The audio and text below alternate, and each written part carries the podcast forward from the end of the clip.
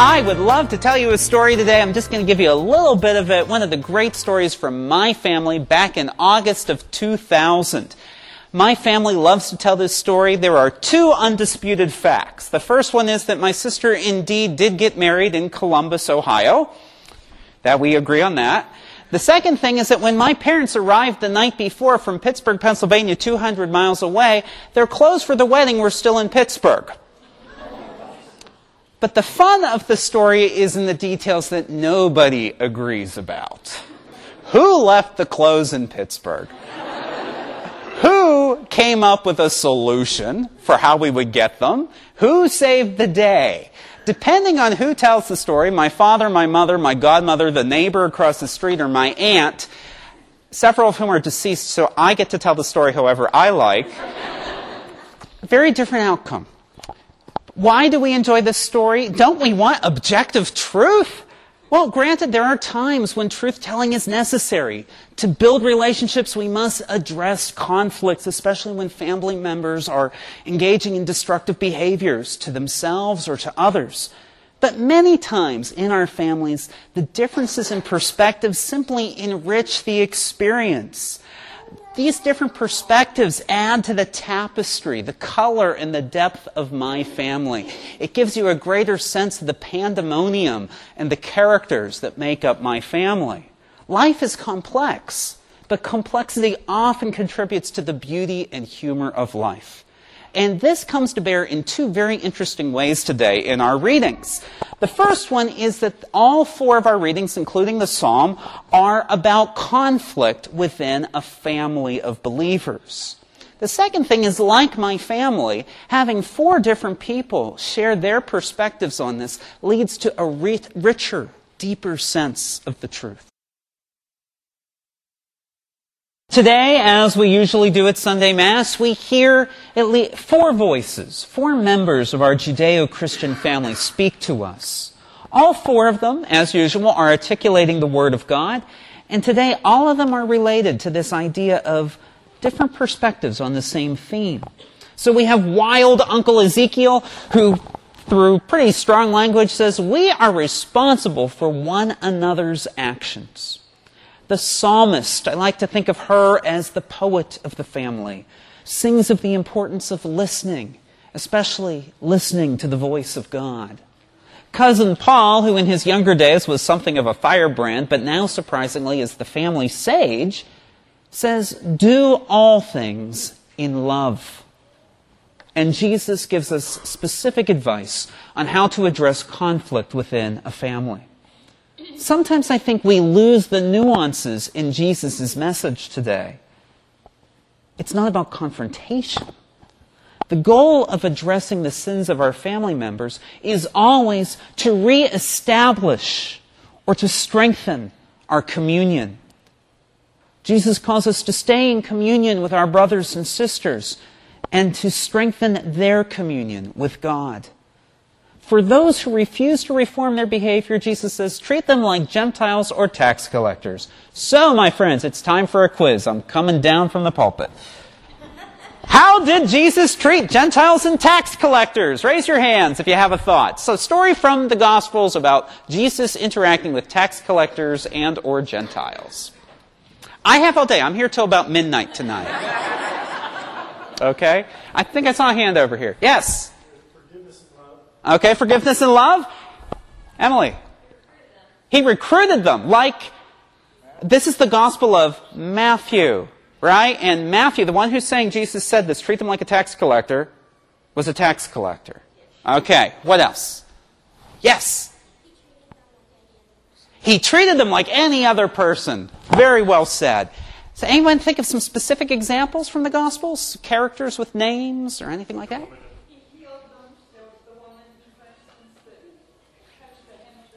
Yes, yes, yes. Very good. Yes, over here, Stephen. The woman at the well. She was a Samaritan. That's worse than being a Gentile. Yes. Zacchaeus was a tax collector, and he saw him and he said, I'm having dinner at your house. you have been brought in. You are a son of Abraham as well. Who else? Anybody? Other thoughts? Not bad. Not bad.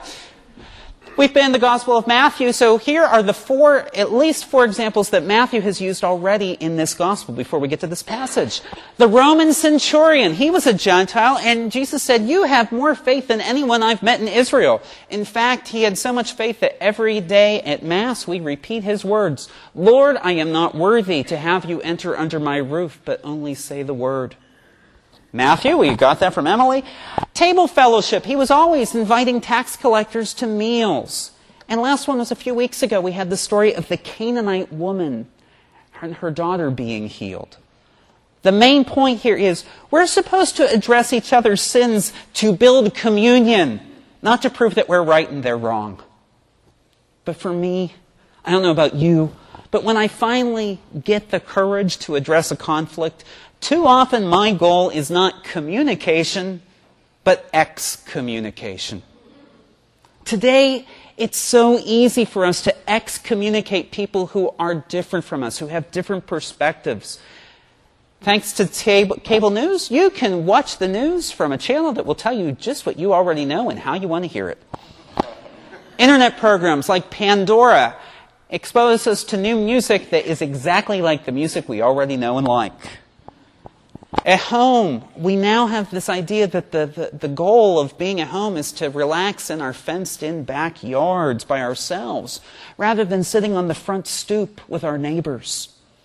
The one place that I really see a, a difference of perspectives is in my Facebook feed.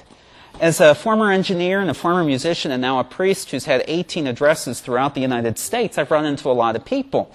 And often my comment field uh, on something I post will become this really neat exchange of ideas. But sometimes it degrades into a shouting match. I love both my liberal and my conservative friends and relatives.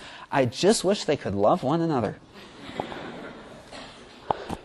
When I think someone that I love is doing something wrong, that's when I'm most hesitant to speak. I'm scared of conflict.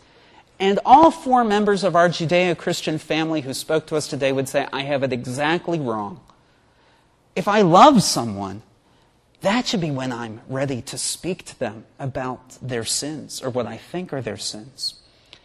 Three years ago this weekend, I preached my very first homily as a deacon. So, yes, this is the first time I could recycle a homily.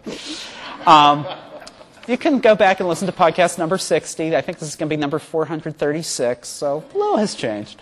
But I did issue two challenges to the people of St. Camilla's Parish and to myself that day. And uh, they were to broaden my appreciation of varying perspectives and to try to address conflict and fraternal love.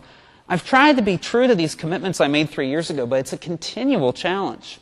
The first one if we could all resolve to read news reports and commentaries from writers who have different political opinions than us, broaden yourself out, people who are more conservative or more liberal. It's a little hard at first, but it is enriching. Second, for me, I'm sure that before this week is over, someone will do or say something that causes me to bristle because I'm human and I get upset. And I'm going to try, as I try all the time, to address that conflict with fraternal love. Will I reach out in a spirit of communication or excommunication? Jesus tells us when two or three are gathered in my name, there I am. As long as we address conflict in the name of Jesus, the Holy Spirit will provide us with the guidance to build communion. St. John 23rd Parish is one of the most diverse parishes in this diocese. We gather as a family with multiple perspectives, and we are usually blessed with visitors from other parishes. Hello to all of you. Diversity creates more work for us in the short term, but in the long term, it leads us to a greater awareness that we are gathered in the name of Jesus. We share one breath at this one table to become the one body of Christ.